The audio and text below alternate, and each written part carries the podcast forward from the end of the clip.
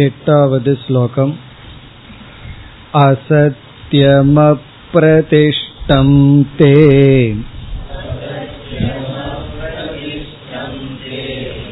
जगदाकुरणीश्वरम्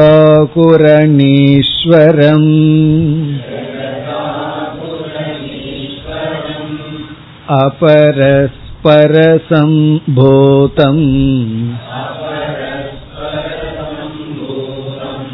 किमन्यत् कामहैतुकम्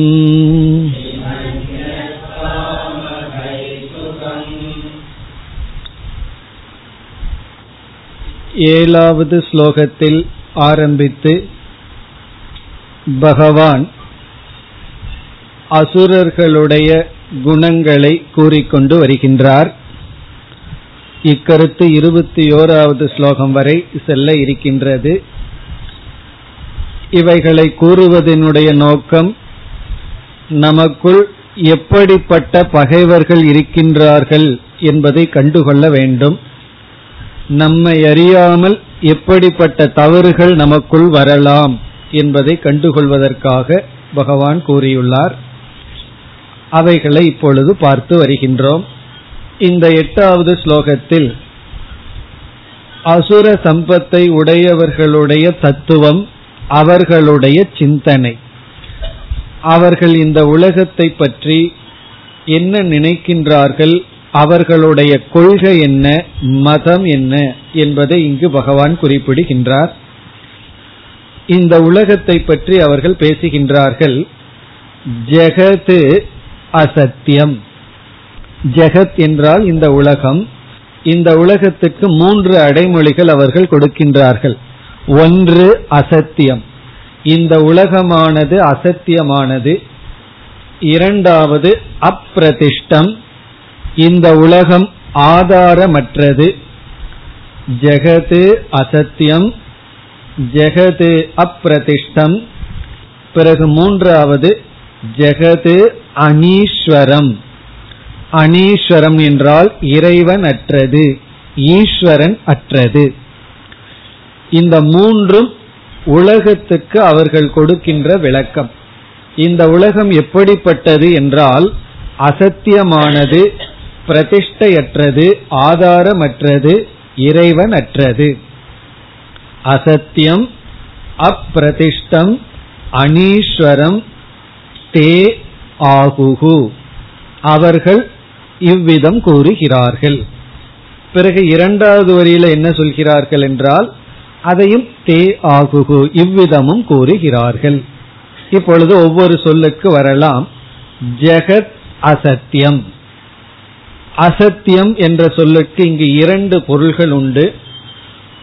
முதல் பொருள் அசத்தியம் என்ற சொல்லுக்கு முன் ஜெகத் என்றால் ஜெகத்திலுள்ள மனிதர்கள் என்பது முதல் பொருள். ஜெகத் அப்படிங்கிற சொல்லுக்கு இடம்னு ஒரு பொருள் இருக்கும். பிறகு அதில் வசிக்கின்ற மனிதர்கள் என்ற பொருளும் இருக்கின்றது. இப்ப ஜெகத் என்றால் ஜெகத்தில் வசிக்கின்ற மனிதர்கள்.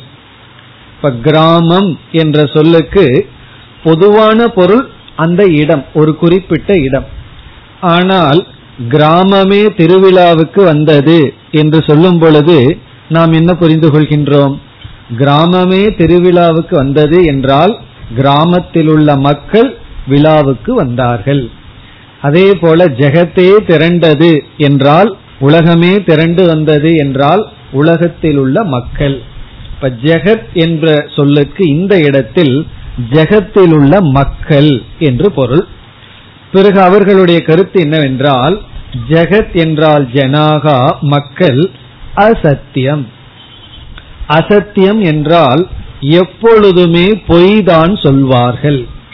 உலகத்தில் இருப்பவர்கள் எப்பொழுதுமே எல்லோருமே அசத்தியத்தை தான் பேசுகிறார்கள். யாருமே உண்மை பேசுவதில்லை. இது அவர்களுடைய கொள்கை. இது வந்து முதல் கருத்து. ஜெகத் அசத்தியம் என்பதற்கு ஜெகத்தில் உள்ள மக்கள் எப்பொழுதுமே அசத்தியத்தை தான் பேசுவார்கள். யாருமே உண்மை பேச மாட்டார்கள். இது இவர்களுடைய கொள்கை. இல்லையே ஒருவர் உண்மை பேசுறாரேன்னு சொன்னா அவர்கள் அதை நம்ப மாட்டார்கள். அவன் பொய் தான் பேசுகின்றான். அப்படியே உண்மை பேசினாலும் கூட அதுல ஏதோ அவனுக்கு தனிப்பட்ட ஆதாயம் இருக்கின்றது. அதனாலதான் பேசுகின்றான் என்று மக்கள் உண்மை பேசுகிறார்கள் என்பதை இவர்கள் நம்பவே மாட்டார்கள். உலகம் பூரா பொய் தான் எல்லோருமே பொய் தான் பேசுகிறார்கள் என்ற கொள்கையில் இருக்கிறார்கள். இதுல நம்ம எவ்வளவு பேர் இந்த கொள்கையில் இருக்கோம்னு யோசிச்சு பார்த்தா தெரியும். நம்பவே மாட்டார்கள் யாரையும். எல்லோருமே பொய் சொல்பவர்கள் தான் இந்த உலகத்தை பார்த்து அவர்கள் வந்து யாருமே உண்மை பேசுபவர்கள் இல்லை. இது எப்படி இருக்கிறது என்றால் துரியோதனனையும் தர்மராஜாவையும் கூப்பிட்டு உலகத்துல எவ்வளவு நல்லவர்கள் கெட்டவர்கள்னு பார்த்துட்டு வர சொல்ல துரியோதன் என்ன சொன்னா நல்லவனே கிடையாதுன்னு ஒரு முடிவுக்கு வந்தான். தர்மராஜா என்ன பண்ணார் கெட்டவனே கிடையாதுன்னு முடிவு வந்தார். எப்படிப்பட்ட மோசமானவனிடம் நல்ல குணம் இருந்து விடுகிறதேனா துரியோதனம் பார்த்தா எவ்வளவு நல்லவனா இருந்தாலும் ஏதாவது வீக்னஸ் அவங்ககிட்ட இருக்கல்ல. அதனால நல்லவனே கிடையாதுன்னு சொன்னான். அப்படி அவர்கள் பார்க்கின்ற விதம். இப்ப இந்த இடத்துல ஒரு விளக்கு ஆசிரியர் ஒரு பெரிய சைக்காலஜி சொல்றார். சமஸ்கிருதத்துல ஒரு நியாயமே இருக்கான் ஆத்மவத் மன்யதே ஜெகது அப்படின்னு ஒரு லா ஆத்மவத் மன்யதே ஜெகது இது என்ன நியாயம் என்றால் ஆத்மவத் என்றால் தன்னை போல ஆத்மவத் தன்னை போல மன்யதேன நினைக்கின்றான் ஜெகத்துன மற்றவர்களை. மற்றவர்களை தன்னை போலதான் இவன் நினைப்பான். நினைக்க முடியும். இதுவும் ஒரு பேருண்மை. ஆழ்ந்து சிந்திச்சா நமக்கு தெரியும். நாம வந்து எப்பொழுதுமே பொய் சொல்லிக் கொண்டே இருந்தால் மற்றவர்களும் அதைத்தான் செய்கிறார்கள்னு முடிவுக்கு வருவோம். நாம இந்த உலகத்துல எல்லோரையும் ஏமாற்றிக் கொண்டே இருந்தால் இவர்கள் என்ன நினைப்பார்கள்? ஏமாற்றுபவர்கள். மற்றவர்களும் அதைத்தான் செய்வார்கள் என்று நினைத்து கொண்டு இருப்பார்கள். மற்றவர்கள் வந்து நம்மை நம்புகின்றார்கள். அந்த நம்பிக்கைக்கு நாம் துரோகம் செய்தால் இவர்களாலும் மற்றவர்களை நம்ப முடியாது. காரணம் என்ன? இவனுக்கு தெரியும். நான் என்ன பண்ணிட்டு இருக்கிறேன் அது போலதான். இப்ப வந்து ஒருவர் வந்து ஒருவர் இடத்துல படிக்கிறதுக்கு புஸ்தகம் வாங்கினா அதை அவர் திருப்பியே கொடுக்கறது இல்லைன்னு வச்சுக்குவோமே. அப்படி ஒருவருக்கு சுபாவம். பலருக்கு அந்த சுபாவம் இருக்கும். பரகஸ்தம் கதம் கதம்னே இருக்கு. இனி ஒரு கைக்கு புஸ்தகம் போச்சுன்னா போச்சுதான். கண்டிப்பா திரும்பி வராது. அப்படி ஒருவருடைய பழக்கம் எப்படின்னா மற்றவர்களிடம் புஸ்தகம் படிக்கிறதுக்கு வாங்கினா திருப்பி கொடுக்கறது இல்லைன்னு இருந்ததுன்னா அவர்கள் யாருக்குமே புஸ்தகத்தை கொடுக்க மாட்டார்கள். காரணம் என்ன? என்ன போலதான மற்றவர்கள் இருப்பார்கள்னு சொல்லி அவர்கள் கண்டிப்பா மற்றவர்களுக்கு கொடுக்க மாட்டார்கள். இந்த உலகத்துல நம்ம யாரையுமே நம்பவில்லை என்றால் நம்பிக்கை துரோகம் நாம் செய்தால் நம்மால் மற்றவர்களை நம்பவே முடியாது.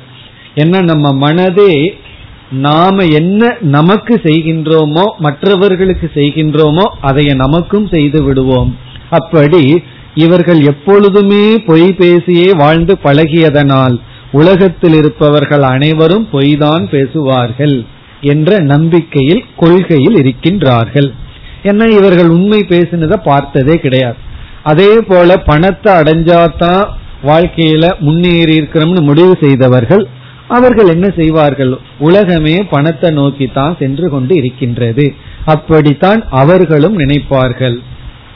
இப்ப தன்னை வந்து எப்படி நினைக்கின்றார்களோ அப்படித்தான் மற்றவர்களையும் நினைப்பார்கள். மற்றவர்கள் நல்லது செய்தாலும் அதை நல்லதுன்னு பார்க்க மாட்டார்கள். அதை தவறாகத்தான் பொருள்படுத்துவார்கள். ஒரு பெரியவர் நம்ம வகுப்புக்கு வந்து கொண்டிருந்தவர் தன்னுடைய மகனுக்கு திருமணம் செய்யும் பொழுது அவர் ஒரு முடிவு பண்ணார். நம்ம எல்லாம் வேதாந்தம் படிக்கிறோம் வரதட்சணை எல்லாம் வாங்கக்கூடாதுன்னு முடிவு பண்ணி சொன்னார். என் பையனுக்கு ஒரு வரதட்சணையும் வேண்டாம். என்ன ரெஸ்பான்ஸ் வந்தது தெரியுமோ? அவர்களிடமிருந்து பையனுக்கு ஏதாவது குறை இருக்கா?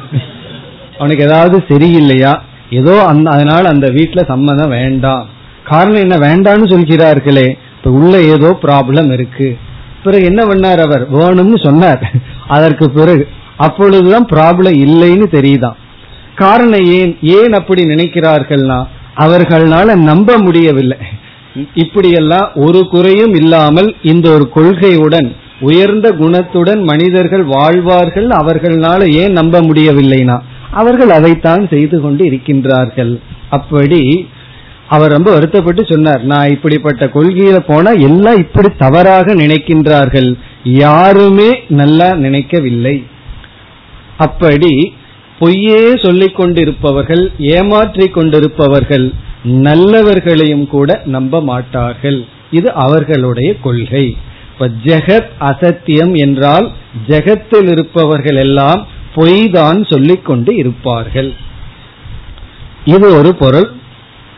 பிறகு இனி ஒரு பொருள் வேறொரு விளக்காசிரியர் கூறுவது அசத் அசத்தியம் என்றால் இந்த ஜெகத்தானது வேத பிரமாணம் அற்றது இந்த ஜெகத்து வேத பிரமாணம் அற்றது ஜெகத்துனா மீண்டும் இந்த உலகம் இந்த உலகத்தில் வாழ்கின்ற நெறிகள் எல்லாம் வேதம் பிரமாணமாக இல்லை. அப்படி ஒரு விளக்காசிரியர் கூறுகின்றார். அதாவது வேதம் பிரமாணமா இல்லைன்னு சொன்னா அதெல்லாம் மீண்டும் விளக்கம் வரும். தர்மா தர்மங்கள் எல்லாம் கிடையாது. தர்மம்னு ஒண்ணு கிடையாது அதர்மம்னு ஒண்ணு கிடையாது. வேதம்ங்கிறதெல்லாம் ஏதோ வேலை இல்லாத ரிஷிகள் வந்து எழுதி வச்ச நூல்கள். அந்த வேதத்துக்கும் வாழ்க்கைக்கு சம்பந்தம் இல்லை. அதாவது சாஸ்திரத்துல நம்ம என்ன சொல்றோம்? எந்த ஒரு பொருள் படைக்கப்பட்டாலும் அந்த பொருளை எப்படி பயன்படுத்தணும்னு ஒரு மேனுவலும் சேர்ந்து வரும். நம்ம கடையில போய் புதுசா ஒரு குக்கர் வாங்கினோம் அப்படின்னா அதை எப்படி பயன்படுத்தணுங்கிற ஒரு புக்கு உள்ள இருக்கு. இல்லைன்னா தவறா பயன்படுத்தினா என்ன ஆகும் வாழ்க்கைக்கு அது ஆபத்து. எந்த ஒரு பொருள் வாங்கினாலும் உள்ள அந்த மேன்ஸ்கிரிப்ட் இருக்கு. எப்படி யூஸ் பண்ணணும்? அதே போல உலகத்துக்குள்ள நம்ம வந்திருக்கோம். உலகத்தை எப்படி பயன்படுத்தணுங்கிறது தான் வேதம் நமக்கு கொடுக்கின்றது. இப்ப வேதம்ங்கிறது உலகத்துக்குள்ள வந்த நாம் உலகத்தை எப்படி பயன்படுத்தினால் இதிலிருந்து நல்ல பயனை அடையலாம் என்கின்ற அறிவை கொடுக்கின்ற நூல். ஏன்னா மற்றதெல்லாம் பணத்தை சம்பாதிக்கலாங்கிறதா சொல்லி கொடுக்கின்றது மற்ற அறிவு. ஆனா சாஸ்திரம் வந்து அந்த பணத்தை வச்சு எப்படி வாழ வேண்டும் உன்னை அழித்து கொள்ளாமல் எப்படி பாதுகாக்க வேண்டும்ங்கிற அறிவை சாஸ்திரம் கூறுகின்றது மற்ற அறிவெல்லாம் கம்ப்யூட்டர் நாலேஜ் முதல் கொண்டு மற்ற நாள் அறிவெல்லாம் எதை கொடுக்கின்றது? அறிவை கொடுக்கின்ற நூல்கள். பணத்தை சம்பாதிச்சு எப்படி வாழ்வதுங்கிறத மட்டும் பணத்தை சம்பாதிக்கிற ஞானம்தான்.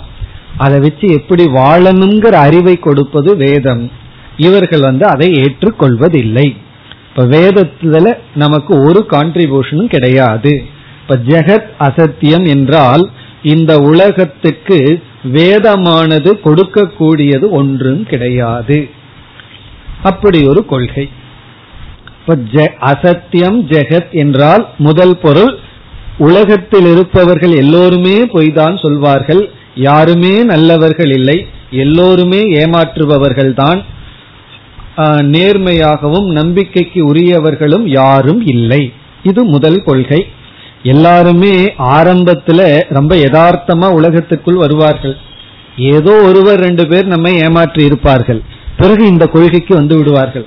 நான் வாழ்க்கையில அடிபட்டுட்டேன் எனக்கு உண்மை தெரிஞ்சிடுது என்னன்னா யாரையும் நம்ப கூடாது இப்படி யாருக்கு தெரியுதோ அவர்கள் தான் அறிவை அடைந்தது போல் ஒரு பிரமை அவர்களுக்கு இருக்கின்றது. இந்த கொள்கை இது முதல் பொருள். இரண்டாவது பொருள் இந்த உலகத்துக்கு வேதம் எந்த விதத்திலும் பயனை கொடுப்பதில்லை. வேதத்தினால இந்த உலகத்துக்கு பயன் இல்லை வேதமற்றது. இது முதல் முதல் சொல்லினுடைய பொருள் ஜெகத் அசத்தியம். இனி இரண்டாவது அப்பிரதிஷ்டம். அப்பிரதிஷ்டம் என்றால் இந்த உலகம் தர்மமற்றது. பிரதிஷ்டான்னு சொன்னா நம்ம என்ன சொல்றோம்? தர்மம் தான் இந்த உலகத்தை காத்து கொண்டிருக்கின்றதுன்னு சொல்றோம். அவர்கள் சொல்வார்கள் அப்படியெல்லாம் கிடையாது. தர்மமே கிடையாது. தர்மம் வந்து இந்த உலகத்தை காப்பதில்லை. அப்பிரதிஷ்டம் என்றால் இந்த உலகத்தை வந்து தர்மம் காப்பதில்லை.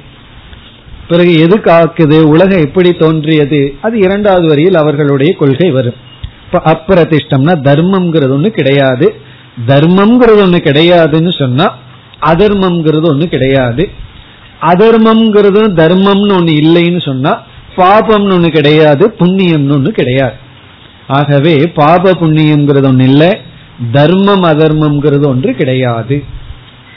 இதெல்லாம் ஏன் சொல்கிறார்கள் இவர்கள் என்றால் இந்த உலகம்தான் வேதத்திலிருந்து வேதம் இந்த உலகத்துக்கு கொடுக்கறதுக்கு ஒன்றும் இல்லைன்னு சொன்னா பிறகு என்ன இருக்கு? தர்மமும் ஒண்ணு கிடையாது அதர்மமும் கிடையாது. இப்ப உலகத்தை யார் தாங்குகிறார்கள்னா தர்மம் எல்லாம் ஒன்னும் தாங்குவதில்லை. பிறகு தர்மம் ஒண்ணு தாங்குவதில்லைன்னா பிறகு உலகத்தை யாரு படைச்சிருக்கா? நம்ம என்ன சொல்றோம்? பகவான்னு சொன்னா இந்த உலகத்தை படைத்தவர்னு சொல்றோம். இப்ப ஈஸ்வரனுக்கு என்ன லட்சணம்? ஜெகத்தை படைத்தவர் அப்படின்னு நம்ம சொல்றோம். இனி அவர்கள் கூறுகிறார்கள் அனீஸ்வரம் ஜெகது. மூன்றாவது அனீஸ்வரம். அனீஸ்வரம் அப்படின்னு சொன்னா ஈஸ்வரன் அற்றது. இந்த உலகத்துக்கு பகவான் கடவுள் ஒருவர் தேவை இல்லை நம்ம நினைக்கூடாது நாஸ்திகம் எல்லாம் இப்பதான் வந்ததுன்னு சொல்லி. அதெல்லாம் அதனுடைய மூதாதார்கள் ரொம்ப வருஷமா இருப்பார்கள் இருக்கிறார்கள். பகவான் காலத்திலேயே நாஸ்திகர்கள் எல்லாம் இருக்கின்றார்கள். கடவுள்னு ஒண்ணு கிடையாது. கடவுளை நம்புவன் வந்து முட்டாள். காரணம் என்ன? உன் இல்லையே இல்லாத போய் நம்பிட்டு இருக்கிறான் வந்து அறிவற்றவன் தானே. அது அவர்களுடைய கொள்கை. ஈஸ்வரன் அற்றது. காரணம் என்ன? ஈஸ்வரனுக்கு இனியொரு லட்சணம் தர்ம கோப்தா தர்மத்தை பாதுகாப்பவர். இப்ப தர்மமே இல்லைன்னு சொன்னா பாதுகாக்கிறதுக்கு எதுக்கு ஆள் வேணும்? ஆகவே இந்த ஜெகத்தும் கடவுள் அற்றதாக இருக்கின்றது.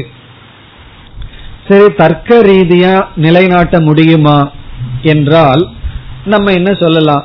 எந்த ஒன்று படைக்கப்பட்டிருந்தாலும் தோன்றி இருந்தாலும் அதை தோற்றி வைத்தவன் இருந்துதான் ஆக வேண்டும்னு சொல்லுவோம். ஏதாவது ஒன்று உருவாகி இருந்தால் உருவாக்கியவன் இருந்துதான் ஆக வேண்டும்னு நம்ம தர்க்கத்துல சொன்னால் சொல்லலாம்.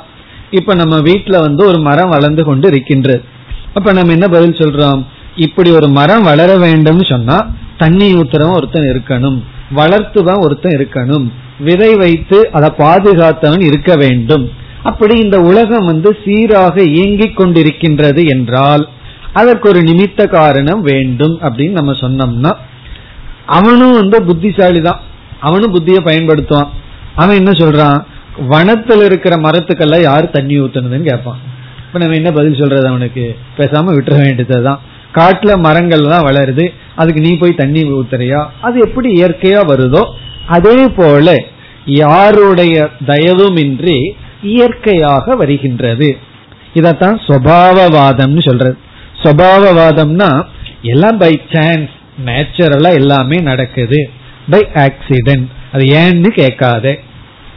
அதுக்கு எதுக்கு கடவுள்னு ஒருத்தர் நீ வந்து கற்பனை செய்கின்றாய்? கடவுளை வந்து மனுஷன்தான் படைச்சானா? வெறும் கற்பனையில படைத்துள்ளான் என்று அவர்கள் கருதுகிறார்கள். அப்ப வந்து தர்க்க ரீதியா நம்ம பேசினாலும் அவர்கள் வேறொரு உதாரணத்தை கொடுத்து விடுவார்கள். அப்ப நமக்கு வந்து ஈஸ்வரன் இருக்கின்றார்ங்கிறதுக்கு முழுமையான ஆதாரம் வந்து சாஸ்திரம் தான் அந்த சாஸ்திரத்தை அவர்கள் ஏற்றுக்கொள்ளவில்லை என்றால் அவர்கள் இந்த கொள்கையில் தான் இருப்பார்கள். இப்ப இவ்விதம் முதல் வரியில் இந்த உலகம் பொய்யானது பிறகு ஆதாரமற்றது இறைவனற்றது. இந்த பொய்யானதுங்கிற இடத்துலயும் நம்ம வேதாந்தத்திலையும் ஜெகத் மித்தியான்னு சொல்லுவோம். மாயைன்னு சொல்லுவோம் பொய்ன்னு சொல்லுவோம். அதை இவர்கள் சொல்லவில்லை. நம்ம எப்படி பொய்ன்னு சொல்றோம்ங்கிறனுடைய தாற்பயமே வேறு. இவைகளெல்லாம் நிலையற்றது. அப்படியே இருப்பதில்லை. மாறிக்கொண்டு இருப்பது சாஸ்வதம் அல்ல அந்த அர்த்தத்துல நம்ம சொல்லுவோம். ஆனாலும் இவைகள் சாஸ்வதமற்ற இந்த உலகம் இறைவனிடமிருந்து வந்தது. இறைவனுடைய மாயையினுடைய வெளிப்பாடு என்று சொல்லி இந்த உலகத்தையும் ஈஸ்வரனாக நம்ம வழிபடுகின்றோம். அவர்கள் எல்லாம் அவ்விதம் இல்லை. இந்த உலகத்தில் இருப்பவர்கள் அனைவரும் பொய் சொல்பவர்கள் நேர்மையற்றவர்கள். பிறகு வேதத்தினால ஒரு பயனும் இல்லை தர்மா தர்மம் இல்லை பாப புண்ணியம் கிடையாது. பிறகு வந்து ஈஸ்வரனும் இல்லை. இனி இரண்டாவது வரைக்கு வரலாம். இப்படி அவர்கள் கூறினாலும் நம்ம அவர்களிடம் ஒரு ஒரு கேள்வியை கேட்கிறோம். அப்படி என்றால் இந்த உலக உற்பத்திக்கு என்னதான் காரணம்? ஆதாரம் தான் என்ன? இந்த உலகம் வந்து இவ்வளவுதான் தோன்றி கொண்டிருக்கின்றதே. இதற்கு ஈஸ்வரன் காரணம் இல்லைன்னு நீ சொல்கின்றாய். பிறகு எதை காரணம் என்று சொல்கின்றாய்? நீயாவது உனக்கு தெரிஞ்ச காரணத்தை சொல் என்றால் இனி அவர்களுடைய கொள்கையை அவர்கள் கூறுகிறார்கள். இந்த உலகத்திற்கு காரணம் என்ன? இந்த உலகம் தோன்றி இவ்விதம் இருப்பதற்கு மூலம் என்ன? என்றால் அது அவர்களுடைய கொள்கை இனி வருகிறது. இரண்டாவது வரியில் அபரஸ்பரசம்பூதம் கிம் அந்யது காமஹைதுகம். காமஹைதுகம் என்றால் ஆசைதான் மூலம். ஹேது என்றால் காரணம் ஹைதுகம்னா காரணமாக இருத்தல் காமம்னா ஆசை. ஆசைதான் மூலம். இந்த உலகத்துக்கு ஆதாரமே ஆசைதான். காமந்தான் காரணம். காமத்தினாலதான் அனைத்தும் தோன்றிக் கொண்டு இருக்கின்றது அனைத்தும் வருகின்றது. கிம் அந்யத் அதற்கு மேல் வேறு என்ன இருக்கின்றது? கிம் அந்நியத்னா ஆசைக்கு மேல் காமத்துக்கு மேல் வேறு என்ன இருக்கின்றது? பிறகு அவன் அனுபவ ரீதியாக பார்த்து நான் இதை கூறுகின்றேன்னு சொல்லி சொல்கின்றான் இந்த உலகம் எப்படி தோன்றியுள்ளது? எதனால் தோன்றுகின்றது என்றால் அபரஸ்பரசம்பூதம். அபரகன வேறொன்று பரகன இனி ஒன்று அதுவும் இதுவும் இந்த இடத்தில் பொருள் ஆணும் பெண்ணும். அபரஸ்பரசம்பூதம்னா ஆண் பெண் இவர்களுடைய சேர்க்கையினால் தான் இந்த உலகம் தோன்றுகின்றது. இப்ப மேல் ஃபீமேல் இவ இவைகளினுடைய சேர்க்கையினால் தான் அதுவும் காமத்தினால் தான் இந்த சிருஷ்டியானது வந்து கொண்டு இருக்கின்றது. கிம் அந்யத் இதற்கு மேல் வேறு என்ன இருக்கின்றது? அதனால ஈஸ்வரனும் வேண்டாம் தர்மா தர்மங்களும் வேண்டாம் வேதமும் வேண்டாம். அபரஸ்பரக சம்பூதம்னா தோன்றியது. அபரஸ்பரகன ஒருவனும் ஒருத்தியும் சேருவதனால் இந்த உலகமானது சிருஷ்டியானது வருகின்றது. கிம் அந்யத் வேறு என்ன இருக்கின்றது? காம கைதுகம் காமத்திற்கு மேல் ஆசைக்கு மேல் வேறு என்ன இருக்கின்றது? இது அவர்களுடைய கொள்கை. ஆகவே மூலம் என்னன்னா ஆசைதான்.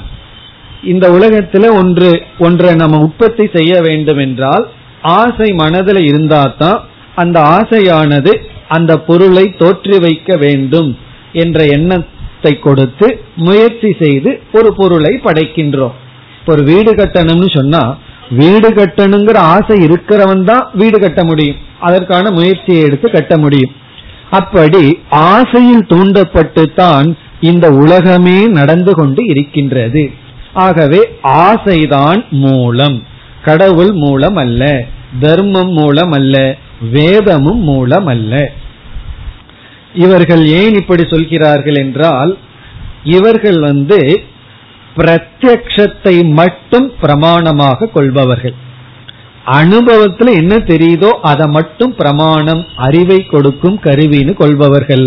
அனுமானமோ கொஞ்சம் புத்தியோ அல்லது யூகமோ யுக்தியோ சாஸ்திரமோ இவர்களுக்கு பிரமாணம் அல்ல இவர்களுடைய மதம் தான் சார்வாக மதம் அப்படின்னு சொல்லப்படுகிறது.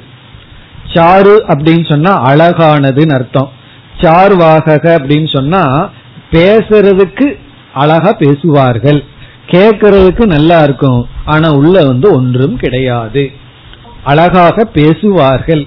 இப்படிப்பட்டவர்களிடம் போய் ஒரு பத்து நிமிஷம் கேட்டுட்டு இருந்தோம் அப்படின்னா நம்மளே மாறி போயிரும் ஆமா அவன் பேசுறதெல்லாம் சரியா தான் இருக்கு.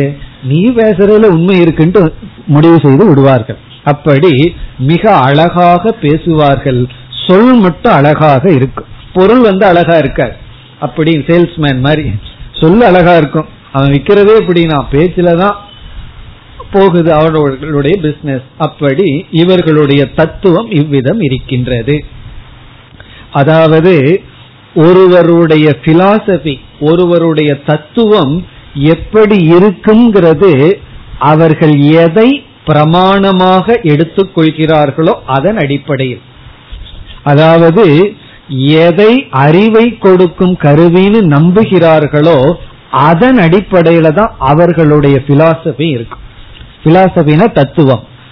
எதை வந்து அறிவை கொடுக்கும் கருவின்னு நம்புகிறார்கள் இப்ப உதாரணமா வேதம் வந்து பிரமாணம்னு நம்பினா அதன் அடிப்படையில் நம்ம தத்துவம் இருக்கும் வேதத்தினுடைய கர்மகாண்டம் தான் அறிவை கொடுக்கும் கருவின்னா அதனுடைய அடிப்படையில பிலாசபி இருக்கும் இல்ல உபனிஷத்துல சொல்ற கருத்து தான் உண்மைன்னு புரிந்து கொண்டால் அந்த வாக்கியத்துல நம்பிக்கை வைத்தால் நம்முடைய தத்துவம் அதற்கு தகுந்தாற்போல் இருக்கும்.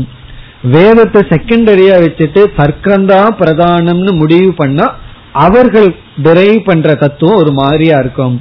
இப்ப இந்த இடத்துல இவர்களுடைய தத்துவம் வந்து இன்ஃபரன்ஸும் கூட கிடையாது யுக்தியும் கூட கிடையாது. மேலோட்டமா கண்ணுக்கு என்ன தெரியுதோ அதுதான் தத்துவம். பார்க்கிறது தான் உண்மை. கண்ணுக்கு அனுபவத்துக்கு எது வருதோ அதுதான் உண்மை. அப்படி பார்க்கையில இவர்கள் எதை பார்க்கிறார்கள்? எல்லாமே ஆசையின் வசப்பட்டே நடந்து வருகின்றது. இதற்கு எதுக்கு ஈஸ்வரன் ஒரு கற்பனை அல்லது ஒரு சிந்தனை? இங்க தர்மம்ங்கிறது எங்க இருக்கு? ஏன்னா தர்மா தர்மம் எல்லாம் கண்ணுக்கு தெரியாதது. அதனாலதான் அதிர்ஷ்டம்னு சொல்றோம். அதிருஷ்டம் கண்ணுக்கு தெரியாதது. கண்ணுக்கு புலப்படாத தத்துவம் தர்மம் அதர்மம்ங்கிறதெல்லாம். ஆகவே கண்ணுக்கு புலப்படாதது அவர்களை பொறுத்த வரைக்கும் இல்லைதான். கண்ணுக்கு புலப்படுவது என்னன்னா ஆசை. ஆகவே ஆசைதான் ஆதாரம். பிறகு ஆசைக்கு மேல் வேறு ஒன்றும் இல்லை. இந்த உலகத்தில் இருப்பவர்கள் எல்லாம் பொய் தான் சொல்வார்கள். அதனால யாரையும் நம்ப கூடாது இது அவர்களுடைய பிலாசபி பெரியவர்கள் சில பேரு குழந்தைகளுக்கு அப்படித்தான் சொல்லி கொடுப்பாங்க. குழந்தைகளுக்கே அப்படித்தான் ஆரம்பிக்கிறார்கள். ட்ரெயின்ல போகும்போது யாராவது சாக்லேட் கொடுத்தா வாங்கிடாத குறிப்பா காவி ட்ரெஸ் போட்டு கொடுத்தா வாங்கிடாத என்ன உன்னை மயக்கி கூட்டு போயிடுவார்கள்? அப்படி என்னன்னா அப்படி குழந்தைகள் வந்து முழுமையான ட்ரஸ்டோட இருக்கு. அதை நம்ம தான் ஸ்பாயில் பண்றோம். நம்பாதே நம்பி விடாதே யோசிச்சு பார்த்தோம்னா முழுமையாக குழந்தை வந்து ஒரு ரெண்டு வயசு வரைக்கும் நம்புது. ஆனா அந்த குழந்தை அழிஞ்சிருதா? அந்த குழந்தையும் வாழ்ந்திருக்கு அல்லவா? அதற்கு மேல நம்ம கத்து கொடுக்கறோமா? நல்லா வாழ்றதுக்கு. அது வரைக்கும் தான் குழந்தை சந்தோஷமா வாழ்ந்திருக்கு. அதற்கு மேலதான் துக்கத்தையே ஆரம்பிக்கின்றது. காரணம் என்ன? யாரையும் நம்பாதே. எல்லோருமே திருடர்கள் தான் அப்படின்னு அந்த குழந்தைக்கு நம்ம சொல்லி கொடுத்து சொல்லி கொடுத்து கடைசியில் எப்படி நான் பெரிய ஒரு அசுரர்களா நம்ம வளர்த்திட்டு இருக்கோம். அதைத்தான் பகவான் சொல்றார். பிறகு வயதாக ஏதோ அனுபவம் வர வர முன்னெல்லாம் அது பெரியவர்கள் எல்லாம் என்ன சொல்வார்கள்? என்னுடைய பையன் பிசினஸ் ஆரம்பிச்சான். விவரம் தெரியாம ஏதோ பார்ட்னரோட சேர்ந்துட்டான். இப்ப அவனுக்கு புத்தி வந்துடுது. என்னன்னா யாரையும் நம்ப கூடாது அப்படின்னு அவனுக்கு புத்தி வந்துடுது. ஒரு சில சமயங்கள்ல சிலர் நம்பி நம்ம ஏமாறுகின்றோம். அதனுடைய முடிவு என்னன்னா அசுரனுடைய நிச்சயம். அசத்தியம் ஜெகது. பிறகு தர்மம் எல்லாம் ஒண்ணு கிடையாது. அதுக்கும் கோட் பண்றதுக்கு ஆள் இருக்கு. அதர்மம் பண்ணிட்டு அவனுக்கு வந்து பணம் இருக்கலாம் பதவி இருக்கலாம் ஆட்சி செய்யலாம். உடனே என்ன சொல்வார்கள்? அதர்மம் பண்றதுனாலதான் இவர்கள் எல்லாம் அவ்வளவு அனுபவிக்கிறார்கள். அப்படி சொல்வார்கள். பிறகு ஈஸ்வரனை நான் எங்க பார்க்கிறேன். இப்ப ஈஸ்வரன் ஒன்னு இருந்தா நான் அவனை இப்ப திட்டுறேன் வருத்துமா முன்னாடி அப்படின்னு எல்லாம் சொல்வார்கள். சில பேர் மேடையில பேசும் பொழுது கடவுள் இருந்தா இப்ப வர சொல்லு பார்ப்போம். ஒரு ரெண்டு நிமிஷம் சைலன்ஸ் வரலையே அப்ப கடவுள் இல்லை. இது அவர்களுடைய கொள்கை. ஏதோ கடவுள் வந்து இவனுக்காக வந்து ப்ரூவ் பண்ணி காட்டணுமா? நான் இருக்கிறேன்ப்பா அப்படின்னு சொல்லி. அவனுக்கு தெரியல அவனுக்குள்ளேயே பகவான் தான் இருந்து இந்த வேலை பண்ணிட்டு இருக்காருன்னு சொல்லி. அப்படி அவர்களுடைய கொள்கை வெறும் ஆசைதான் ஆதாரம். இனி இப்படிப்பட்ட கொள்கையை உடையவர்களுடைய நிலை என்னன்னு வர்ணிக்கின்றார் அடுத்தது பகவான். சரி இந்த கொள்கையின் உடன் இருப்பவர்கள் எப்படிப்பட்ட நிலையை அடைகிறார்கள்? அவர்களுடைய நிலை என்ன? இந்த கொள்கையினால் அவர்கள் அடைகின்ற பலன் என்ன? ஒன்பதாவது ஸ்லோகம். ஏதாம் திருஷ்டிமவஷ்டபிய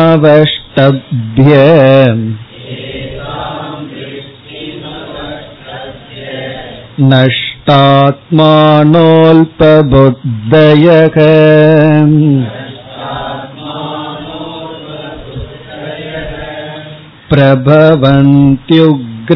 प्रभवन्त्युग्रकर्माणः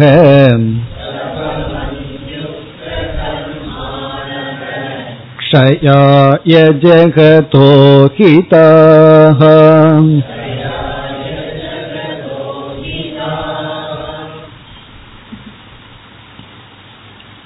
சென்ற ஸ்லோகத்தில் கூறியபடி கொள்கையை உடையவர்களுடைய நிலை என்ன? மீண்டும் அவர்கள் எப்படிப்பட்டவர்கள்? ஏதாம் திருஷ்டிம் அவஷ்டவ்ய ஏதாம் என்றால் இங்கு கூறிய. சென்ற ஸ்லோகத்தில் கூறிய திருஷ்டி. திருஷ்டி என்றால் கொள்கை கருத்து தத்துவம். இங்கு கூறிய கொள்கையை அவஷ்டபிய பிடித்து கொண்டிருப்பவர்கள் இங்கு கூறிய கொள்கையை பிடித்து அவஷ்டபியன ஹோல்டிங் அதை பிடித்து கொண்டிருப்பவர்கள் பிடித்து கொண்ட காரணத்தினால் அவஷ்டபியங்கிறது இந்த இடத்துல ஹேது. இப்படிப்பட்ட கொள்கையை அவர்கள் கொண்டிருக்கின்ற காரணத்தினால் நஷ்டாத்மானக நஷ்டாத்மானக அவர்கள் நஷ்டத்தை அடைந்து விடுகிறார்கள். அவர்கள் அவர்களுக்கு இழப்பு நேரிடுகின்றது. லூசர் அப்படின்னு சொல்ற தே ஆர் லாஸ்ட் அவர்கள் இழந்து விட்டார்கள். நஷ்ட நஷ்டம்னா நமக்கு தெரியும் நஷ்டம்ங்கிற வார்த்தை நமக்கு தெரியும் நஷ்டம் ஆயிடுதுன்னு சொல்றோம். ஆத்மானக இங்க நஷ்ட ஆத்மானகன தன்னையே இழந்தவர்கள்.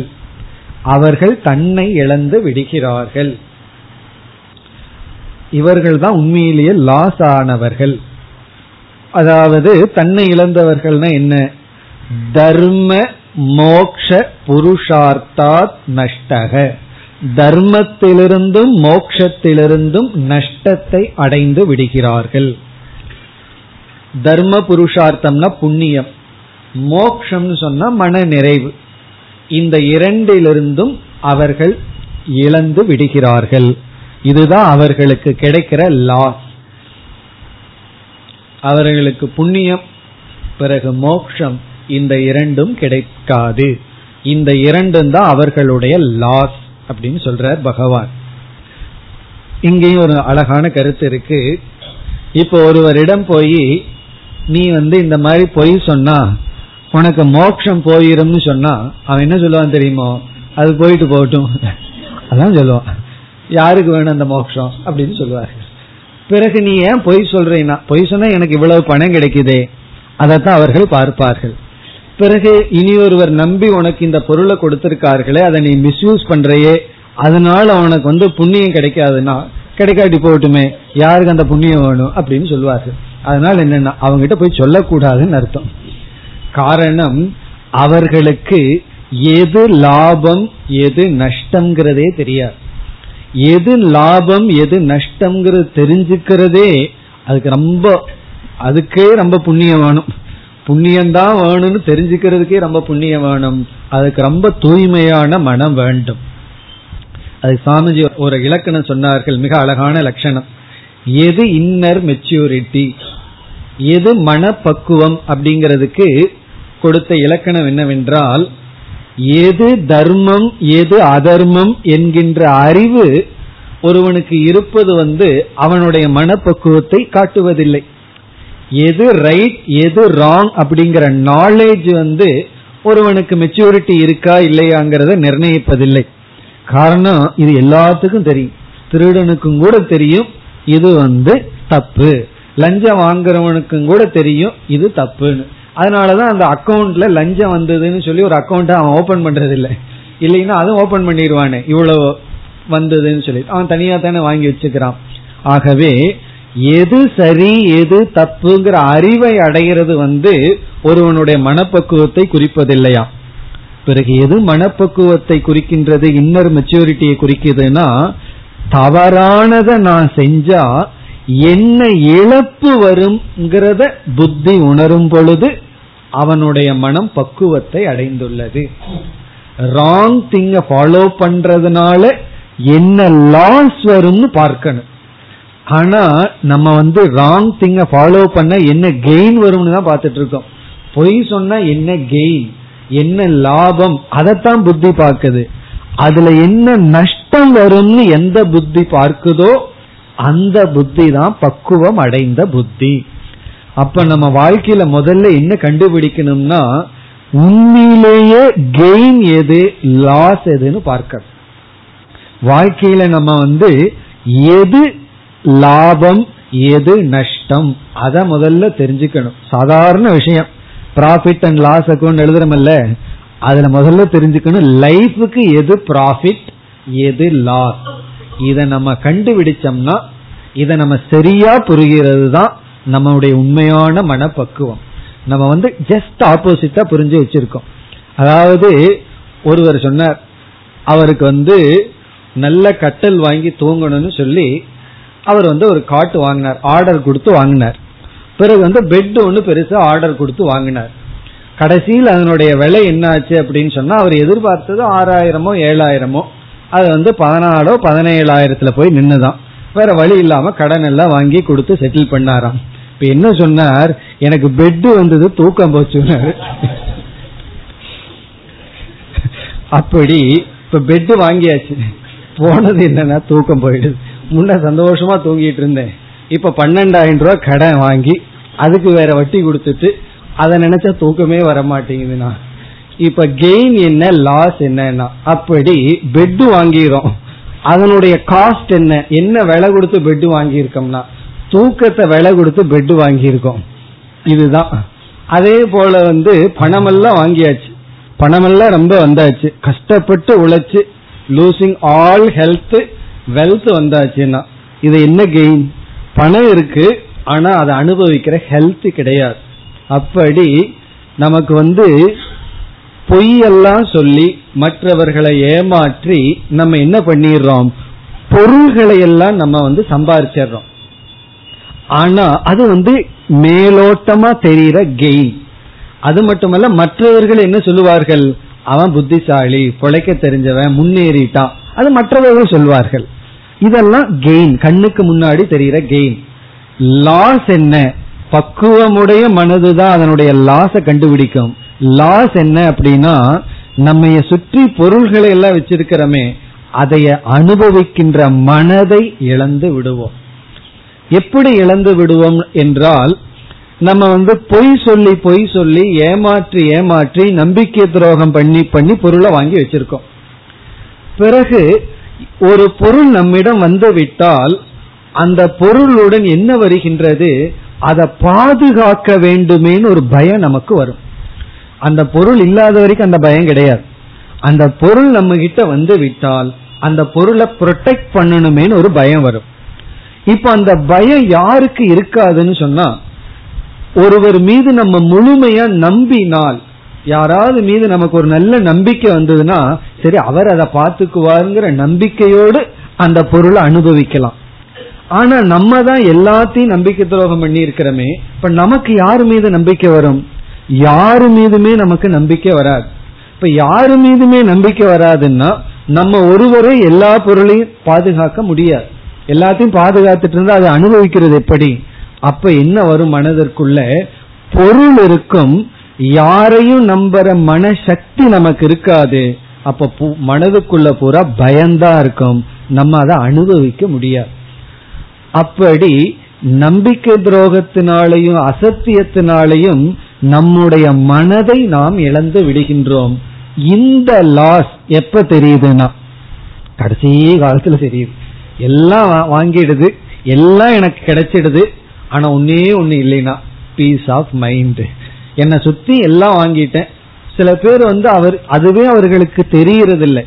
முன்ன வந்து பொருள் இல்லாம ஏழையா சைக்கிள்ல போயிட்டு இருக்கும் போது இருந்த சந்தோஷம் இப்ப வந்து நான் வந்து ஏர் கண்டிஷன் கார்ல போகும்போது இல்லை என்று சொல்கிறார்கள். சந்தேகம் இருந்தா அப்படிப்பட்டவர்களை போய் இன்டர்வியூ பண்ணி பாருங்க. வெளியே சொல்ல மாட்டார்கள். ஆனா உண்மை அதுதான். அப்படிப்பட்டவர்களை பார்த்தோம்னா வெளியே ஏர் கண்டிஷன் உள்ள ஹீட் உள்ள வந்து ஹீட்டா இருக்கு. சைக்கிள்ல போயிட்டு இருக்கும்போது வெளியே ஹீட்டு உள்ள கூலா இருக்கு. என்ன? சந்தோஷமா வாழ்ந்துட்டு இருக்கான் ஆனால் பொய் சொல்றதுனாலையும் அதர்மப்படி வாழ்றதுனாலையும் நம்ம என்ன எதையை இழந்துடுறோம் பொருள்கள் இருந்தாலும் அதை அனுபவிக்கின்ற மனதை இழந்துடுறோம் அதனாலதான் உபனிஷத்து வந்து மிக உறுதியா சொல்லியது சத்தியம் ஏவ ஜெயதே. வாய்மையே வெல்லும். எப்படி வாய்மை வெல்லும்னா ஒருத்தன் உண்மையா இருந்தான்னா அவனுக்கு எவ்வளவு பொருள் இருக்கோ அதை அவன் சந்தோஷமா அனுபவிக்கிறான். அவன் பொய் சொல்லிவிட்டால் அவனுக்கு பொருள் வந்து விட்டது. ஆனால் அதை அனுபவிக்கின்ற அவனை அவன் இழந்து விடுகின்றான். இப்ப வந்து ஒருவர் ரொம்ப ஏழையா இருக்க அவருக்கு டெலிவிஷன் வேணும். அப்ப அவர் சொல்ற நீ எனக்கு கண்ணை தானமா கொடுத்துரு உனக்கு டெலிவிஷன் கொடுக்கறேன்னு சொன்னா அது எப்படி இருக்குன்னா? கண்ணு போய் டெலிவிஷன் வந்தா அது எப்படி இருக்கும்? இது முட்டாள்தனம் அல்லவா? அவன் சொல்லுவான். அவன் பெரிய தத்துவம் பேசுவான். இன்னும் முட்டாள்தனமா பேசுறேன்னு? அதே போலதான் ஏமாற்றி லஞ்சத்துல பணம் வாங்கினோம்னா அதனால வர்ற லாபமும் அதுதான். அதை அவனுக்கு பார்க்க தெரிவதில்லை. நம்ம எவ்வளவு தூரம் இழந்து விடுகின்றோம் அது தெரிவதில்லை. அதத்தான் இங்க பகவான் சொல்றார் நஷ்டாத்மானக. ஆத்மானகன ஒன் செல்ஃப் அவர்கள் அவர்களையே இழந்து விடுகிறார்கள். அவர்களையே இழந்ததுக்கு அப்புறம் அவர்களை சுத்தி என்ன இருந்து என்ன பலன்?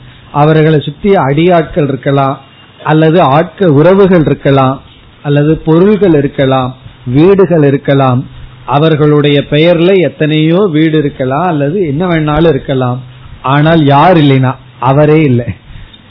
அப்ப என்னன்னா அதுதான் நஷ்டாத்மானக.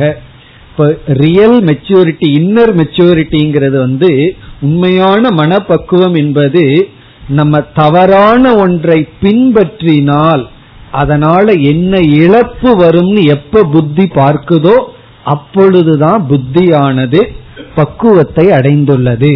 புத்தியானது முன்னேற்றத்தை அடைந்துள்ளது. ஆனா அதற்கு இந்த உலகமே உதவி செய்யாது. நம்ம நேர்மையா இருந்தா எல்லாம் வந்து சொல்ற வார்த்தை என்ன? உங்களுக்கு தெரியும். பொழைக்க தெரியாதவன். முன்னேற தெரியாதவன். அவன் அப்படியே தான் இருக்கான். நான் பாரு எப்படி முன்னேறி இருக்கேன். அப்படி சொல்லிட்டு இருப்பான். அதெல்லாம் சொல்ல வருது. இவெல்லாம் சொல்லுவான் அசுர சம்பத்து இருப்பவன்லாம் அப்படித்தான் சொல்லுவான்னு இனி சொல்ல போறார் பகவான். அப்படி அவர்கள் சொல்வார்கள். என்ன உலகமே அப்படி சொல்லும் பொழுது நான் மட்டும் தனித்து உண்மை பேசிட்டு இருந்தேன்னா இவனுக்கு வந்து இந்த மெஜாரிட்டி மைனாரிட்டி ப்ராப்ளம் வந்து அப்ப நம்ம தான் பொய் சொல்றோமோ? அவர்களெல்லாம் முன்னேறுகிறார்களோ? அவர்கள் இடத்துலதான் நியாயம் இருக்கும்னு சொல்லி அப்படி போயிடுறோம். அதனால வந்து ஓட்டு எடுத்தோம் அப்படின்னா அசுர சம்பத்து தான் அதிகமா இருக்கு. அசுர சம்பத்தை உடையவர்கள் தான் அதிகம். என்ன இந்த தெய்வீக சம்பத்துக்கு வரணும்னு சொன்னா இந்த லாஸ நம்ம பார்க்கணும். என்னைக்குமே எந்த பொருளை நம்ம தூக்கி எறிவோம் வேண்டான்னு விடுவோம் அதுல ஒரு லாஸ பார்த்தோம்னா தான் விடுவோம். அதுல ஒரு இழப்ப பாக்குற வரைக்கும் நம்ம அதை பிடிச்சிட்டே இருப்போம். அப்போ நம்ம புத்தி என்னைக்கு அதர்மத்தை பின்பற்றுனா அதனால உண்மையிலேயே இழப்புதான்னு கண்டுபிடிக்குதோ அப்பொழுதுதான் அதர்மத்தை நாம் விடுவோம். அந்த இழப்பை அடைந்தவர்கள் அப்படின்னு இங்க பகவான் சொல்றார் நஷ்டாத்மானக. அவர்கள் தன்னை இழந்தவர்கள். அவர்கள் அவர்களை இழந்து பொருள்களை மட்டும் வைத்திருப்பவர்கள். பிறகு அந்த பொருளை எல்லாம் யார் அனுபவிப்பான்னா? அவனை சுத்தி இருக்கிற நாய் சர்வன்ஸ் மற்றவர்கள் எல்லாம் அனுபவிப்பார். அதை பார்த்து இவனுக்கு பொறுக்காது. சுத்தி இருக்கிறவன் அனுபவிக்கிறானே நான் அனுபவிக்கலையேன்னு சொல்லி. டிரைவர் சந்தோஷமா? அவர் வாங்குற சம்பளத்துல என்ன பண்ணுவாரு? ஏர் கண்டிஷன் கார்ல சந்தோஷமா போயிட்டு இருப்பாரு இவரு புண்ண பின்னாடி இருந்துட்டு அப்படியே வெந்துட்டு இருப்பார் அதுதான் பகவான்கிறது. அதான் தர்மம்ங்கிறது. அப்படி நஷ்டாத்மானக. பகவான் வந்து என்ன சொல்ற நஷ்டத்தை அடைந்தவர்கள். இனி அடுத்த சொல். ஏன் நஷ்டத்தை அடைந்தார்கள்? அல்ப புத்தயக. அவர்களுடைய புத்தி வந்து அல்பமான புத்தி. மிக அல்பமான புத்தியை உடையவர்கள். அல்பம்னு என்ன? நமக்கு தெரிஞ்ச வார்த்தை தான். ரொம்ப அல்பம்னு சொல்றோம் அல்லவா அப்படி அல்பம். அல்பம்னு சொன்னா மேலானது நம்ம முன்னாடி இருக்க கீழான ஒன்றை தேர்ந்தெடுத்தல். ரெண்டு பழம் இருக்கு நல்ல பழத்தை விட்டு அழுகிய பழத்தை தேர்ந்தெடுத்து அது என்னன்னா அது அல்பம். அப்படி கீழானதை தேர்ந்தெடுப்பவர்கள். அல்பமான பொருளை அவர்கள் தேர்ந்தெடுப்பவர்கள். அல்பமான புருஷார்த்தத்தை தேர்ந்தெடுப்பவர்கள். மேலான புருஷார்த்தம்ங்கிறது தர்மமும் மோக்ஷமும். அல்பம்ங்கிறது காமமும் அர்த்தமும். இன்பமும் பொருளும். இதை தேர்ந்தெடுப்பவர்கள். அல்பமான சுகம் பிறகு தற்காலிகமான சுகம். அப்பொழுது இன்பத்தை கொடுக்கின்ற சுகத்தையும் அந்த சுகத்துக்கான சாதனைகளை தேர்ந்தெடுப்பவர்கள். இந்த புத்தி தான் தேர்ந்தெடுக்கிற வேலையை செய்யுது. சூஸ் பண்றத செய்யறது வந்து புத்தி. இவர்கள் சூஸ் பண்றது வந்து அல்பமான பொருளை தேர்ந்தெடுப்பவர்கள். அதை கேள்விப்பட்டிருப்பீர்கள் ஒரு கதை. அதாவது ஒருவர் வந்து எல்லாத்தையும் திறந்துட்டு காட்டில் இருக்கார். அவரை வந்து ராஜா கூப்பிட்டு அவர் வந்து கௌரவிக்கின்றார். நீங்க வந்து எல்லாத்தையும் திறந்துட்டு காட்டில் தவம் செய்கிறீர்கள் உங்களுடைய பெருமை அப்படின்னு சொல்ற அதுக்கு அந்த ஞானி சொல்றார். உண்மையிலேயே பெரிய துறவி நீதான். காரணம் என்னன்னா நான் வந்து மேலான ஆனந்தத்திற்காக அல்பமான பொருளை திறந்திருக்கேன். நீ வந்து அல்பமான இன்பத்திற்கு மேலான ஆனந்தத்தை திறந்திருக்கின்றாய். ஆகவே துறவியில சிறந்தவன் நீதான் அப்படின்னு சொன்ன எப்படின்னு சொன்னா இவன் ஏன் சின்ன பொருள்களை அல்பமான பொருள்களை ஏன் திறந்தான்னா பேரானந்தத்திற்காக மேலான இன்பத்திற்காக. இப்ப இவன் என்ன ராஜா என்ன பண்ணியிருக்கார்? கீழான இன்பத்திற்காக எதை திறந்திருக்காருன்னா மேலான இன்பத்தை திறந்துள்ளார். அப்ப பெரியதை திறக்கிறவன் பெரிய துறவி. நீ பெரிய விஷயத்த திறந்திருக்க. நான் ஏதோ அல்பமானதை திறந்திருக்கேன்னு சொன்னது போல இவர்கள் வந்து அல்பமான விஷயத்தை தேர்ந்தெடுத்து நஷ்டாத்மானக அவர்களையே இழந்தவர்களாக இருக்கின்றார்கள். இப்போ ஏதாம் திருஷ்டிம் அவஷ்டபிய இப்படிப்பட்ட கொள்கையை கொண்டதனால் தன்னை இழந்தவர்களாக அல்பமான புத்தியை உடையவர்களாக இருக்கின்றார்கள். இரண்டாவது வரைக்கு வந்தால் பிரபவந்தி. அத பிறகு பார்க்கலாம். அடுத்த சொல் உக்ர கர்மானக. உக்ர கர்மானக. உக்ர கர்மம் உக்ரம்னா நமக்கு தெரியும் கொடூரமான. உக்ரம்னா கொடூரமான. கர்மானகன கொடூரமான செயல்களில் ஈடுபடுபவர்கள். அதாவது ஹிம்சை செய்பவர்கள். கொடு உக்ர உக்ரமானது அப்படின்னு எல்லாம் கேட்டிருப்போம். உக்ரம்னா கொடூரமான மற்றவங்களுக்கு கஷ்டத்தை கொடுக்க கர்மான கொடுக்கின்ற கர்மானகன செயலில் ஈடுபடுபவர்கள். மற்றவர்களுக்கு கஷ்டத்தை கொடுக்கின்ற ஹிம்சையை கொடுக்கின்ற செயலில் ஈடுபட்டு கொண்டிருப்பார்கள். அப்படிப்பட்டவர்கள். காரணம் என்ன என்றால் இவர்களுடைய கொள்கை வந்து காமம் ஆசை. ஆசைதான் எல்லாத்துக்குமே ஆதாரம். அப்ப இவர்கள் வந்து ஆசை வசப்பட்டு கொண்டே இருப்பார்கள். இந்த ஆசைக்கு எப்பொழுது தடை வருகின்றதோ ஆசைக்கு தடை வந்த உடனே ஆசையே எப்படி மாறும்? காமமானது தடைப்படும் பொழுது குரோதமாக மாறும். கோபமாக மாறிவிடும். கோபப்படுவார்கள். கோபத்தினுடைய விளைவு என்னன்னா உக்ர கர்மானக. கைக்கு கிடைச்சத தூக்கி எறிகிறது தான் கோபத்தினுடைய விளைவு. கையில என்ன இருக்குன்னு பார்க்க மாட்டார்கள். அதுக்கப்புறம் இதை தூக்கி எறிஞ்சனேன்னு வருத்தப்படுவார்கள். அப்படி கோபம் ஏன் வருது? கோபத்தினுடைய விளைவு உக்ரமான செயல். மற்றவங்களை ஹிம்சைப்படுத்துகின்ற கொடூரமான செயல். இந்த கொடூரமான செயல் அவர்கள் ஈடுபட காரணம் குரோதம். குரோதத்திற்கு காரணம் காமம் ஆசை. பிறகு கொடூரமான செயல் ஈடுபடுவதற்கு இனி ஒரு காரணமும் உண்டு. அது ஆசையினுடைய மறுபக்கம். ஆசைக்கு ரெண்டு பக்கம் இருக்கு. அது வந்து வெளிப்படும் பொழுது குரோதமாக வெளிப்படும். அது தடைப்படும் பொழுது. ஒரு கால் அந்த ஆசையை நம்ம ஆசைப்பட்ட பொருளை அடைஞ்சிட்டோம் அப்படின்னா அந்த ஆசை லோபமாக மாறிவிடும். அதைத்தான் சொல்லி பகவான் முடிக்க போறார். ஆசை கோபம் லோபம்னு சொல்லித்தான் இந்த அத்தியாயத்தை முடிப்பார். எல்லா அசுர சம்பத்தையும் இந்த மூணுக்குள்ள அடைக்கலாம்னு சொல்லி முடிக்க போகின்றார். லோபம்னு சொன்னா அதை யாரிடமும் கொடுக்காமல் தானே வைத்து கொள்ளுதல். பிறகு அந்த ஏரியாக்குள்ள யாராவது வந்தா உக்ர கர்மானக அவர்கள் ஹிம்சை செய்வார்கள். அப்படி கொடூரமான செயல்ல ஈடுபட காரணம் குரோதமும் லோபமும். லோபம்னா நானே வைத்துக் கொள்ள வேண்டும்ங்கிற எண்ணம். குரோதம்னா கோபம். இதற்கு மூலம் ஆசை. அதான் உக்ர கர்மானக. பிறகு இரண்டாவது வரையில கடைசி பகுதி. ஜெகதக அஹிதாகா ஜெகதக அஹிதாகா இந்த உலகத்துக்கு பகைவர்களாக இருப்பவர்கள். அஹிதகனா பகைவர்கள். இனிமின் அர்த்தம்? சத்ருன்னு அர்த்தம்? ஜெகதகன உலகத்துக்கு. இவர்கள் உலகத்துக்கு பகைவர்கள். உலகத்துக்கு பகைவர்கள். இந்த இடத்துல உலகம்னு சொன்னா ரெண்டும். உலகம்னா உலகம் பிறகு வந்து சூழ்நிலை பிறகு வந்து மக்கள். மக்களுக்கு இவர்கள் பகைவர்களாக இருப்பார்கள். மற்றவர்களுடைய சாதாரண வாழ்க்கையை இவர்கள் கெடுத்து விடுவார்கள். நார்மல் லைஃப இவர்கள் கெடுப்பார்கள். பிறகு சூழ்நிலைன்னு சொன்னா இவர்கள் சூழ்நிலையையும் கெடுப்பார்கள். அதாவது நம்ம வாழ்ற உலகத்தை வீட்டை எல்லாம் தூய்மையா வச்சுக்கணும்னு சொல்லுவோம். அதுதான் தெய்வீ சம்பத் சௌச்சம் சுச்சிகி அப்படின்னு எல்லாம் சொல்லியிருக்கார். முதல்ல உடலை தூய்மையா வைக்கணும் ஆடைய தூய்மையா இருக்கணும். பிறகு நாம பயன்படுத்துற பொருள்கள் அறை பிறகு நம்ம இருக்கிற நாடு அப்படி எல்லாத்தையும் தூய்மையா வச்சுக்கணும். இவர்களுக்கு வந்து அது கிடையாது. தனக்கு அந்த நேரத்துல எது சௌகரியமோ அதை செய்வார்கள். அதனாலதான் சில சில பேர் என்ன செய்கிறார்கள் பெரிய ஃபேக்டரி எல்லாம் வச்சுட்டு அதனுடைய கழிவை வந்து கங்கையிலையும் அல்லது நதியிலையும் கலந்து விடுவார்கள். காரணம் என்ன? அவர்களுக்கு எது நலனோ அதைத்தான் செய்யணும்.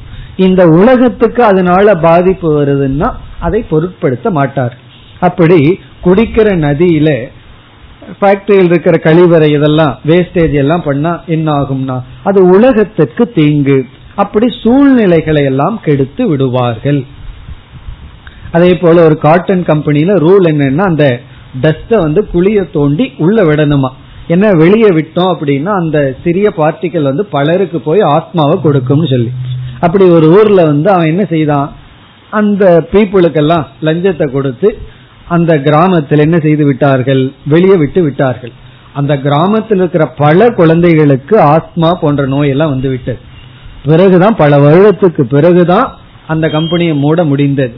இதெல்லாம் என்னன்னா ஜெகதக அஹிதாகா. நம்ம சமுதாயத்துக்கு எவ்வளவு ஒரு டேமேஜ் செய்யறோம்.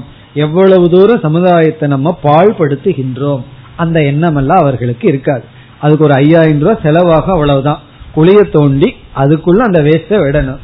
அதற்கு அவர்கள் வந்து லோபத்தின் வசத்தினால உலகத்திற்கு அவர்கள் தீங்கை விளைவிப்பார்கள். அப்படி சூழ்நிலையை கெடுப்பார்கள்.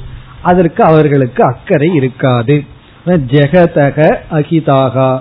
இந்த உலகத்துக்கு நாசத்தை கொடுப்பார்கள். உலகத்தில் இருக்கின்ற மக்களுக்கும் நாசத்தை கொடுப்பார்கள். பிறகு அவர்களுடைய ஆக்டிவிட்டிஸ் எல்லாம் எப்படி இருக்கும்? அவர்கள் என்ன செய்வார்கள்? அதே கருத்துதான் மீண்டும் ஜெகதகங்கிற வார்த்தையை எடுத்துக்கொள்ளணும். ஜெகதகங்கிறது அகிதாவோட போகணும். மீண்டும் ஜெகதக க்ஷயாய.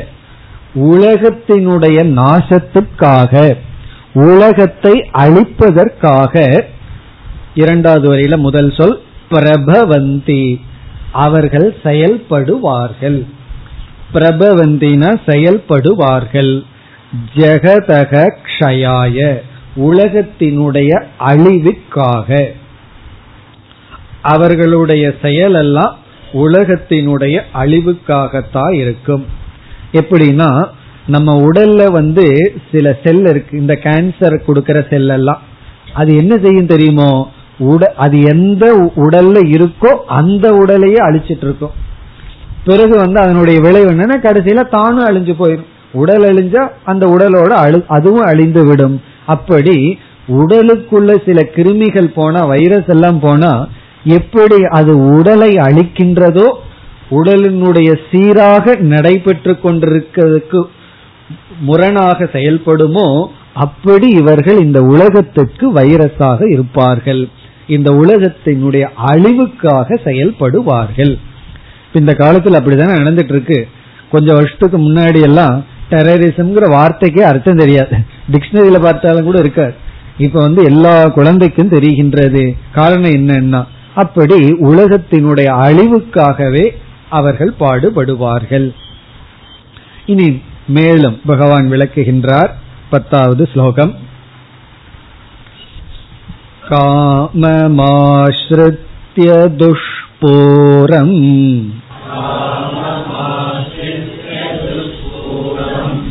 दम्बमाणमतान्विताः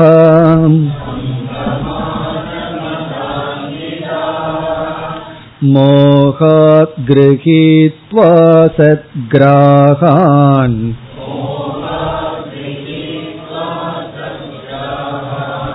प्रवर्तन्ते शुचिव्रताः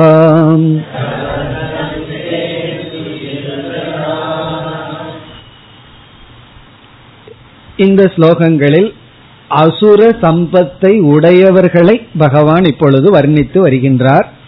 அசுர சம்பத் என்னன்னு சொன்னார். அப்படிப்பட்ட சம்பத்தை உடையவர்களினுடைய வர்ணனை. இப்ப அவர்களுடைய மூலம் என்ன என்றால் ஆசை அல்லது காமம் அப்படின்னு பார்த்தோம். ஏன்னா அவர்களுடைய கொள்கையே எல்லாமே ஆசையினாலதான் நடைபெற்று வருகிறதுன்னு கொள்கையுடன் இருக்கிறார்கள். உலகத்துக்கே மூலம் ஆசைதான். ஆகவே ஆசையினுடைய வசத்துல தான் எல்லாம் நடக்கின்றது. அந்த ஆசையை நீக்கணும்னு முடிவு செய்ய மாட்டார்கள். அந்த ஆசையை நிறைவேற்றி கொண்டே அவர்கள் இருப்பார்கள். அப்பொழுது ஒரு சந்தேகம் வரும். இப்ப அவர்களுக்கு எப்பாவது ஆசைகள் எல்லாம் நிறைவேறி சந்தோஷமா இருப்பார்களா? என்றால் இங்க பகவான் சொல்றார் அவர்களுடைய ஆசையை யாராலையும் நிறைவேற்ற முடியாது. நிறைவேற்ற முடியாத ஆசைகளை கொண்டிருப்பார்கள். பகவானே வந்தாலும் பகவானாலையும் நிறைவேற்ற முடியாது. அப்படிப்பட்ட ஆசைகளை கொண்டிருப்பார்கள். காமம் ஆசிரித்திய துஷ்பூரம். துஷ்பூரம் என்றால் நிறைக்க முடியாத பூரம்ன நிறைத்தல். துஷ்பூரம்ன நிறைக்க முடியாத காமம் ஆசையை ஆசிரித்திய பற்றி கொண்டிருப்பவர்கள் பற்றி கொண்டிருப்பவர்களாக துஷ்பூரம்னா நிறைக்க முடியாத ஆசை. அவர்களுடைய ஆசைய வந்து யாராலுமே பூர்த்தி செய்ய முடியாது. பூர்த்தி செய்ய முடியாத ஆசையை. இப்ப இந்த இடத்துல ரெண்டு விதத்துல இதை சொல்லலாம். அவர்களுக்குள்ள என்னைக்குமே ஆசை பூர்த்தி ஆகாது ஒரு ஆசைக்கு மேல ஒரு ஆசைன்னு இருந்து கொண்டே போகும். அப்படியே அவர்களுக்கு அப்படி அவர்களுக்கு ஆசை இருந்துட்டே இருக்கும். பிறகு அவர்களுடைய ஆசை வந்து லாஜிக்கா பூர்த்தியே ஆகாது. பூர்த்தி ஆக முடியாத ஆசையா இருக்கு. இயற்கைக்கே முரண்பாடான ஆசையா இருக்கு. எனக்கு ரெண்டு தலை வேணும் நாலு கண்ணு வேணும்னு ஆசைப்பட்டா அது முடியுமான்னா? அப்படி இயற்கைக்கு புறம்பான ஆசையாக இருக்கும். நிறைவேற்ற முடியாத ஆசை அல்லது அவர்கள் நிறைவேறாதவர்களாகவே இருந்து கொண்டு இருப்பார்கள். பிறகு எவைகளுடன் அவர்கள் இருப்பார்கள்? தம்ப மான மத அன்விதாகா. தம்பத்துடனும் மானத்துடனும் மதத்துடனும் இருப்பார்கள். தம்பம் மானம் மதம் இவைகளுடன் கூடி இருப்பார்கள். பிறகு இரண்டாவது வரியில சொல்றார் மோகத்துடன் சில தவறான கொள்கையை பின்பற்றி அசுத்தமான விரதத்தை எடுத்துக் கொண்டவர்களாக இருப்பார்கள். நம்மளும் விரதங்கள் எல்லாம் இருப்போம். இவர்களுடைய விரதத்தை அசுச்சி விரதம் என்று பகவான் வர்ணிக்கின்றார். இதனுடைய பொருளை நாம் அடுத்த வகுப்பில் பார்ப்போம். ஓம் போர் நமத போர் நமிதம் போர் போர் நமுதச்சதேம் पूर्णस्य पूर्णमादाय पूर्णमेवावशिष्यते ॐ शान्ति शान्ति शान्तिः